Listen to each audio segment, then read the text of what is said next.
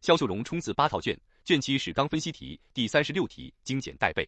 问题一：一九五七年，毛泽东为什么要提出关于社会主义矛盾的学说？一、提出背景出了新问题。一、客观因素。一九五六年，苏共二十大后，东欧一些社会主义国家弥漫着动荡不安的气氛，帝国主义乘机掀起反苏反共反社会主义的浪潮，这对我国也有一定影响。二、主观因素。由于我国社会主义改造和建设中出现了一些失误，以及少数干部存在着官僚主义作风，严重脱离群众，引起了部分群众的不满。面对这些新问题、新矛盾，许多党员和干部思想上缺乏准备，也缺乏处理这些问题和矛盾的经验。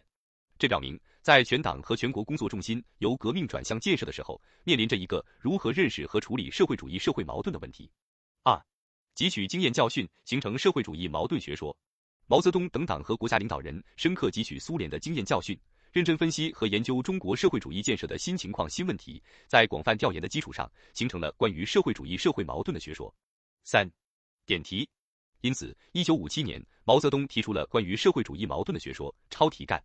问题二：如何理解毛泽东关于社会主义社会基本矛盾的论断，为后来的社会主义改革奠定了理论基础？一、以前没有，是毛泽东在一九五七年提出的，具有开创性意义。关于正确处理人民内部矛盾的问题，在马克思主义发展史上具有开创性意义。关于社会主义社会的矛盾问题，马克思、恩格斯和列宁没有专门做过论述。二。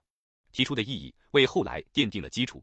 毛泽东关于社会主义社会矛盾的学说，科学揭示了社会主义社会发展的动力，以独创性的内容丰富了马克思主义的理论宝库，为正确处理社会主义社会各种矛盾，创造良好的社会环境和政治环境提供了基本的理论依据，也为后来的社会主义改革奠定了理论基础，对党和社会主义建设事业具有长远的指导意义。